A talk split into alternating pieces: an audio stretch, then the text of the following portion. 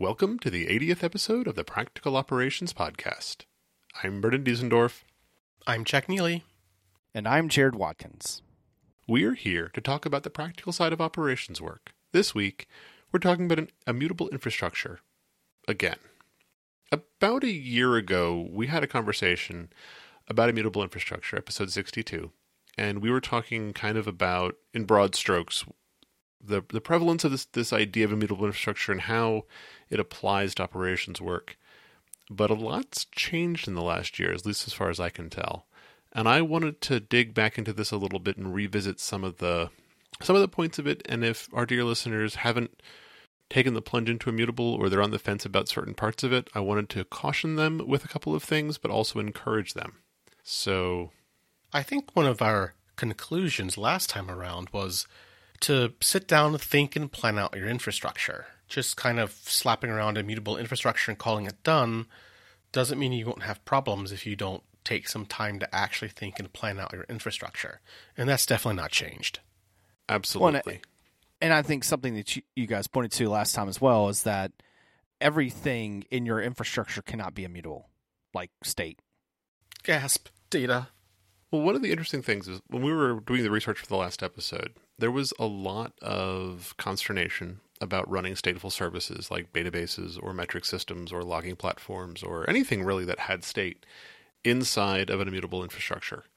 And there were a number of patterns that people had suggested. Um, some of them were terrible at scale, things like the, the single instance auto scaling or single instance managed instance group pattern, where you have an auto scaling group of one instance that's designed to bring that one instance up and you have mapped to an EBS or a, uh, a, GCS volume that you can then attach to the image when it comes up or the instance that comes up, and you can kind of get state. But if you're managing literally hundreds or thousands of these, it's terrible real fast. You you really I definitely read some blogs that that were basically of the opinion even if you've got stateful databases, if you're not tr- not running them as immutable infrastructure in something like Kubernetes, then you're not trying hard enough. And yeah, and I'll throw a link to one of the the posts I, fa- I found about doing the single the single instance group auto scaling group kind of things into our into the show notes. And it's it's an interesting pattern. If you're a really small shop and you've only got one managed thing that is stateful, and everything else is either cloud hosted or whatever, I could I could see an argument to say, okay, we really should have our deployment tool be a single deployment tool, and we're going to move everything into it. And this isn't ideal for that one service you're running, but we'll make it work. But the other thing that's happened since we last recorded that I, and th- this is more of what I wanted to talk about today, is that the Kubernetes idea of a stateful set seems to have gotten enough traction to be deployed fairly widely. And Kubernetes, as much as we've been talking about it, really has won if you're doing container orchestration in any any scale at all, you're probably using Kubernetes. Well, every it's interesting watching all of the major uh, cloud platform providers. All of them support Kubernetes to the point where I know GCP, if not others, are literally supporting being able to manage your local Kubernetes bare metal infrastructure in the Google APIs. Exactly. That that's what I was going to say. Is it's just amazing to see uh, every cloud platform provider, uh, big and small. I mean, you've got uh, DigitalOcean, um, and of course the majors: AWS, GCP, Azure. They all have something for Kubernetes. And as you mentioned, um, GCP supports on-prem as well as I believe I haven't read the announcements from uh, reinvent yet, but I know that they're allowing now local stuff to be ran, ran or things to be ran in your data center. I would imagine they're going to extend EKS to that as well. The model really reminds me of sort of old school Unix. You had all these proprietary Unixes, all these proprietary cloud platforms, and as work emerges, Linux emerged out of Unixes and kind of won the battle. Kubernetes, the open source cloud orchestration doohickey, has really emerged from all of the uh, platforms that we know and love, all of those proprietary platforms as sort of the common standard that everyone speaks and codes against. And if you really don't want to run a cloud enabled whatever, um, you, you're looking for a somebody you can pay money to to run Kubernetes inside your infrastructure. Like Red Hat's OpenStack is now effectively Kubernetes in a box. So you can very easily deploy Kubernetes to your internal set. If, if you have a data center, if you have whatever it is, you can do it. And yeah, it's it's got the mind share now. Everybody's developing for it. Everybody's working forward on it. And the stateful sets have gotten really, really powerful and well supported. And stateful sets are essentially the same thing as the single instance group with a, an attached EBS volume, except it's you have persistent disks that's attached to your pod. And so as long as the pod is scheduled correctly and your controller knows about where the pod is landing and the other pieces, it provides those disks to the instances and you're off to the races. So like it, it's at the point that Elastic has documentation for running the Elastic Cloud Services stuff inside of Kubernetes stateful sets, and they link it on their documentation. And this is a production supported implementation of it. This they're not kidding around. Yikes!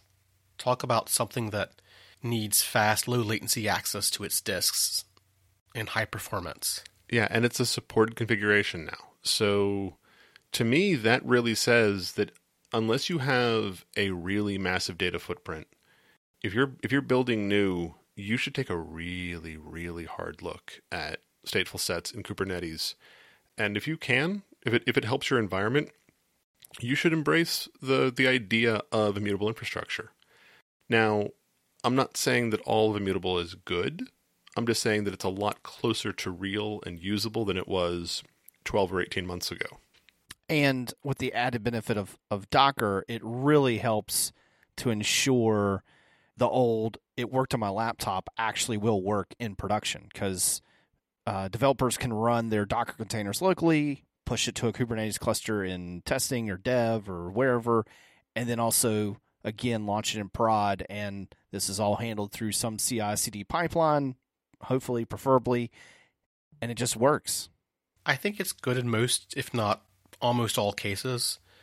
My particular issue with immutable infrastructure is that I usually get assigned the more challenging aspects of one's infrastructure, something that requires high performance, low latency access to its disk, for example, and other things that are are not the standard applications that you're shipping. Um, it's why we get paid the big bucks, right, Jared? And those are the those are the corner cases and the situations that these container orchestration tools, job orchestration tools, have really struggled to be able to support well. And the the silver lining is that Kubernetes support is really maturing well for for dealing with those kinds of services. And once we get past that hump, clearly being able to ship, you know, a stateful app, web app in a CI/CD pipeline through Kubernetes is going to be well tested and and rock solid when we can do high latency or uh, high performance, high low latency logs, metrics, and databasing applications on top of Kubernetes and have it work well. So I want to touch on something that you just said.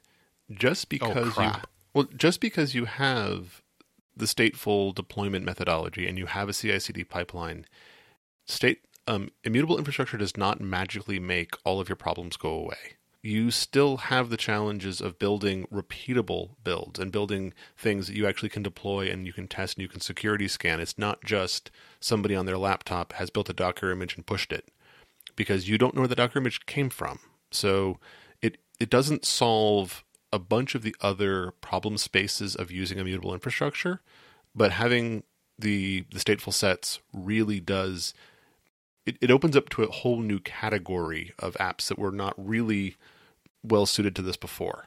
Right, because like let's let's take a database for instance, and let's use like Postgres as an example, uh, where you have your uh, PG access file, um, where you're listing out connections and those kinds of things, or who can connect and uh, what databases they can connect to. That would be baked in into your image, but with the um, stateful sets, you would still be able to maintain state through the through the deployment process of that configuration getting applied. I also know that Jack has done some work in a in a past life in terms of building verifiable and kind of repeatable builds for RPMs and debs and whatnot. In terms of how do you build something that is signed and so you can many prove, years ago, but you can prove that you know exactly what's in it and what changed.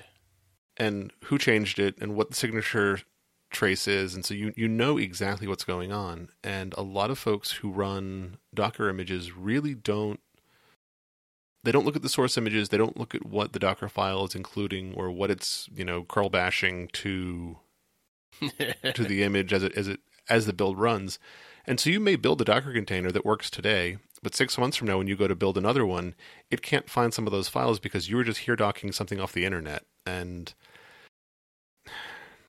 again, think about how all these pieces fit together. Think about how do I build my Docker containers when I don't have access to the internet? Have I made copies of things locally? Do I am I running a hub locally that I can put things into? What are you doing to protect yourself against random code on the internet that is untrusted and unverifiable? Yeah, that's that's always been one of the the first things uh, I did in a new place was build a RPM. Uh, well, most of the places I went to used CentOS, so it was a RPM mirror. Um, used up some space. It it would cause some issues, but then, or it was an initial setup, but then from there on out, uh, if there was issues with the internet connectivity or, or mirrors or whatever, you had a local place to go, and plus you had a local repository to put your own uh, packages in. And you never had to, to cry when the internet was down and you were trying to deploy something or build a new thing or Red Hat had moved to a different version of whichever, and now you're you're scrambling and trying to find the older versions of the package. Or the fun when we're uh, a third party, um, you know, a maintainer uh, drops old versions of their packages when they upgrade new versions. Or it's when somebody you know rage quits and left pads you and you know drops the the packages out of the repo entirely, and now your application doesn't build because oh wait Yeah, it turns out you are cloning directly from GitHub that old employee's uh, uh, personal Git repo, uh, personal GitHub, and yeah, perhaps you shouldn't do that. Yeah, the, the there are so many opportunities that the immutable infrastructure dangles in front of you that if you rush headlong towards it, you're going to miss a lot of the operational aspects of what you need to be careful of. And the ideal situation, as as far as I can tell, as far as I can divine from my experience and the people I talk to, is you want the Docker images to be built by your CI/CD pipeline, not built by a user on their laptop and pushed. And you want to be able to to verify and version and tag all the layers in that, so you know exactly what went into it and where they came from and how to get them again if you need them. And you need a cache that is persistent enough to store the images that you care about, so you have all the pieces in it.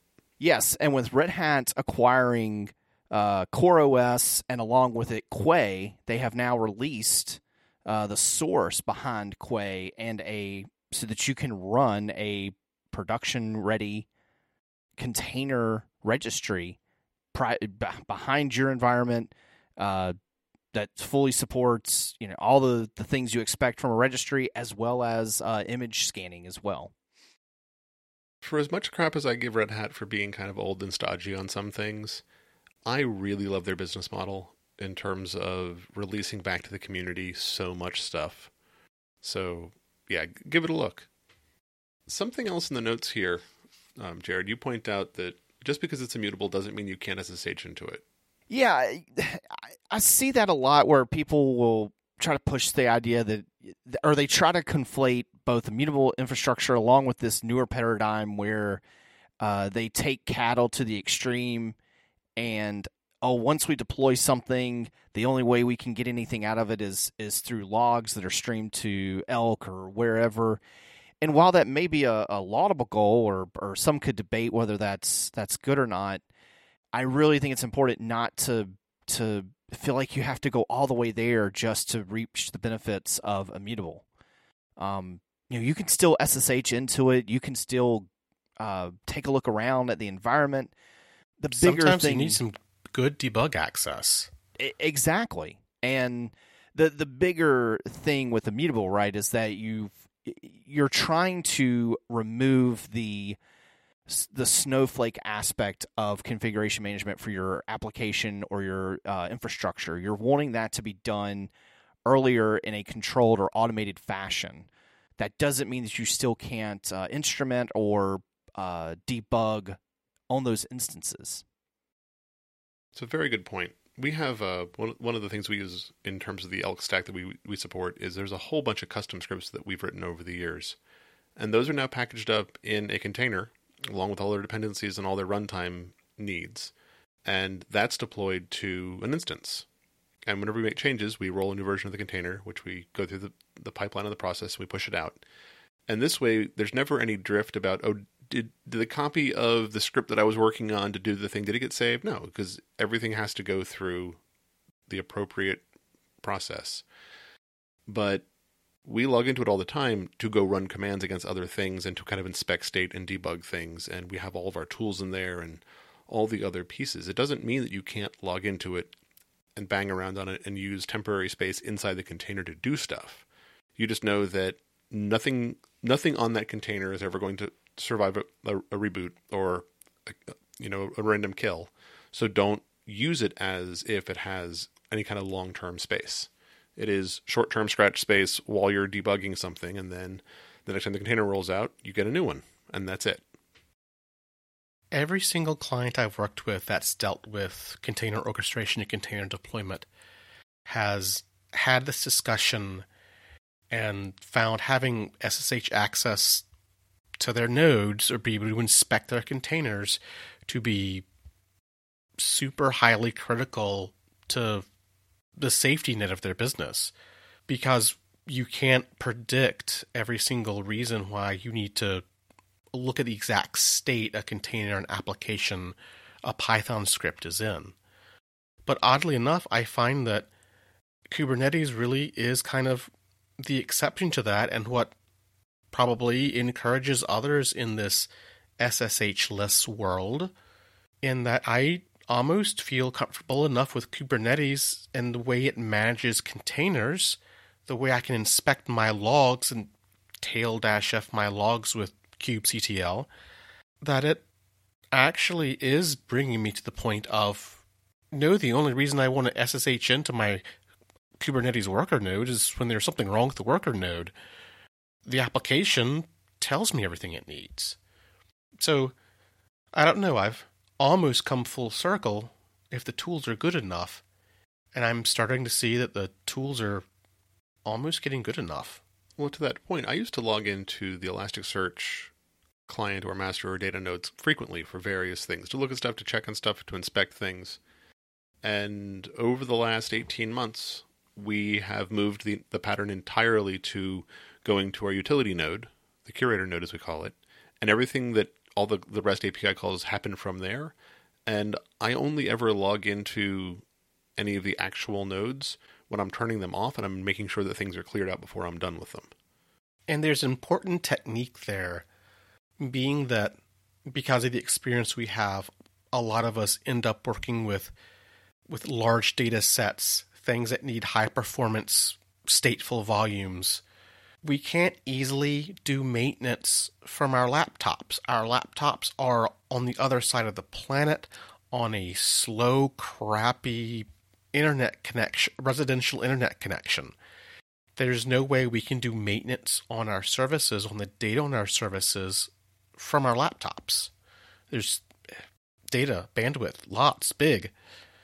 So being able to have that that maintenance node that is beside your infrastructure that you can SSH into that has a standard set of tools that you can easily recreate and version and see what changed to enable that that maintenance and debugging workflow that you need to maintain your application. Again, is you know SSH is not going away.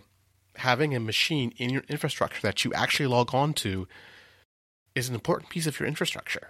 And and I think to your point that it- with the tooling getting as good as it's getting, that's helping being able to remove the the necessity to SSH into a server, and it's and it's getting to the point. I mean, to your point with especially Kubernetes, yeah, you you SSH into the node, then you got to attach to the container, and then most of the time, the things you may see have already been logged, or hopefully have already been logged. So it is definitely going to the wayside as long as and as we're seeing more and more tools embrace containerization or the paradigms that have brought Kubernetes and uh, the like to the forefront.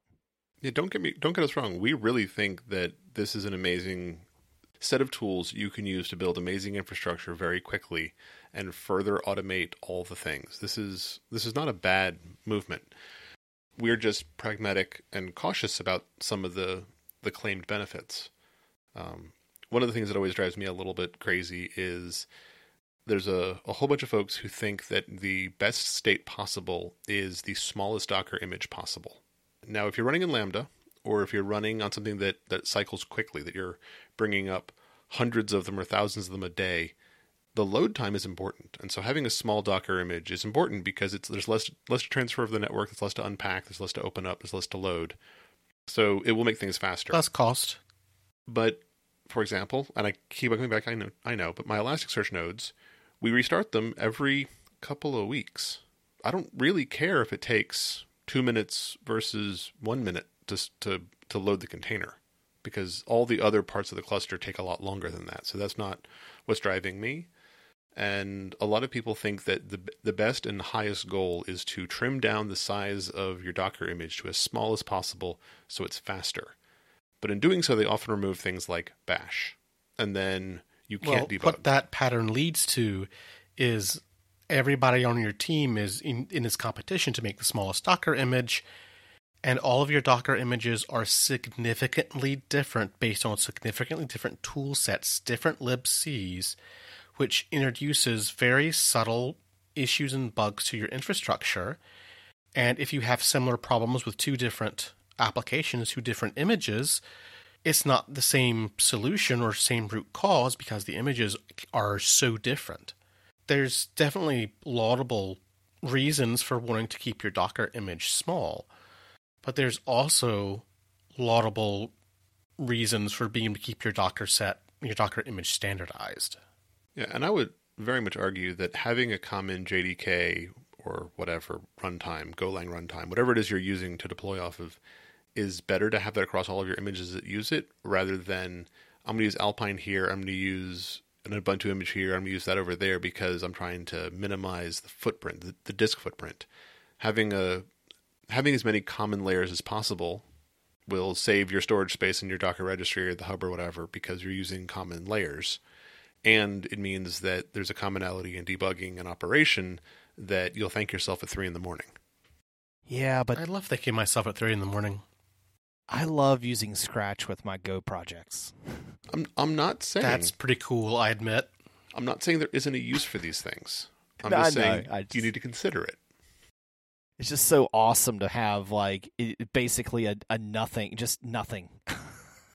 and I and and and especially with com- with uh, statically compiled binaries, I think it's getting very close to at least in my opinion w- w- what I view a Docker image being, and that is uh, almost like a targz of your of the required libraries or uh, uh, dependencies required for your application. And in, It's in the case of a, package. it's an RPM. It's a Right. deb from from the days of yore. Exactly, It's the packaging system scenario that actually was flexible enough to encompass everyone's need, easy enough that everyone could use it, and successful. so you know in the case of Go, I don't need uh, I don't need a lot of those libraries. Yeah, Go is a super example of of the tools getting better, and the fact that you can build a completely static Go library and run it as as init inside your container. Yep. Yeah, your containers win. They're small as can be because there's only that Go binary in them. but I do agree if you if if you are going to have uh, multiple languages, a common base image, even if you're not necessarily going to use some of those pieces in the image, again, if it's the only image you use, there's caching, there's um, deltas being used in that in that case, and you're actually safe. Yeah, the layers take care of your efficiency, Yep. and being able to have that cross team knowledge about how that container is put together and works is going to accelerate your your movement forward. and and I'll admit I am not a huge fan of of the big push to go into Alpine Linux. Um, I, I'm not to offend anybody who really likes Alpine, but it's just it felt like we went from a community or from some of these distributions like using like a Debian or Ubuntu or CentOS, where there's a lot of eyes on it. You went from a very you know high trafficked project to something that's much smaller. Uh, that there's a chance there may be more uh, security vulnerabilities or something won't get released as quick. Now, obviously, using Debian as an example, especially with their random number generator fiasco years back, you know, bigger's not necessarily better. Oh, the security of Docker images gives me the willies. I love that precise technical term. I would really love to to do more with like SE Linux and containers, for example. I feel like that's a great way to address that. I I'll be honest though, I'm a lot lo- I'm I'm like a lot of other people. Uh, SE is in was it permissive, not enforcing. So Wait, you use SE Linux? You, you still run Red Hat? Well, when I do run Red Hat, I don't often run Red Hat, but when I do, I run SE Linux in permissive mode. that's right. I need that. I, I- I'm trying, right? One day I'll enable to, I'll make it more secure. What are our final thoughts? Immutable images are great, especially Kubernetes and and the infrastructure that has uh, popped up around it has made it easier. Just take your time and figure out where you want your infrastructure to go and how you're going to uh, deploy it and handle the edge cases that uh, are not covered in the sexy and flashy blog posts. It's easy to uh, make immutable containers for a, a web app that contains no state. For other things, it's gotten easier. It's harder when you're doing 8 million samples per second into your Prometheus nodes. Right. It's gotten easier, but there's still going to be some edge cases that you're going to need to think about.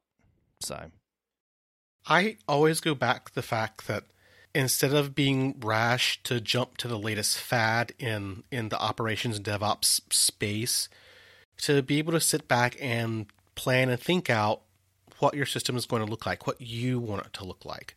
It's important to know that the whole concept of an immutable infrastructure came from the advent of these cloud platforms that we have. They came from the availability of Amazon. The fact that you don't have to run a MySQL database or Postgres database anymore, you have RDS, you buy that service. So if the cloud provider is managing your state for you in S3 buckets and RDS, etc., then that reduces your need to manage state, which is how these container orchestration tools that we've come to know and love have come about and the theory around immutable infrastructure.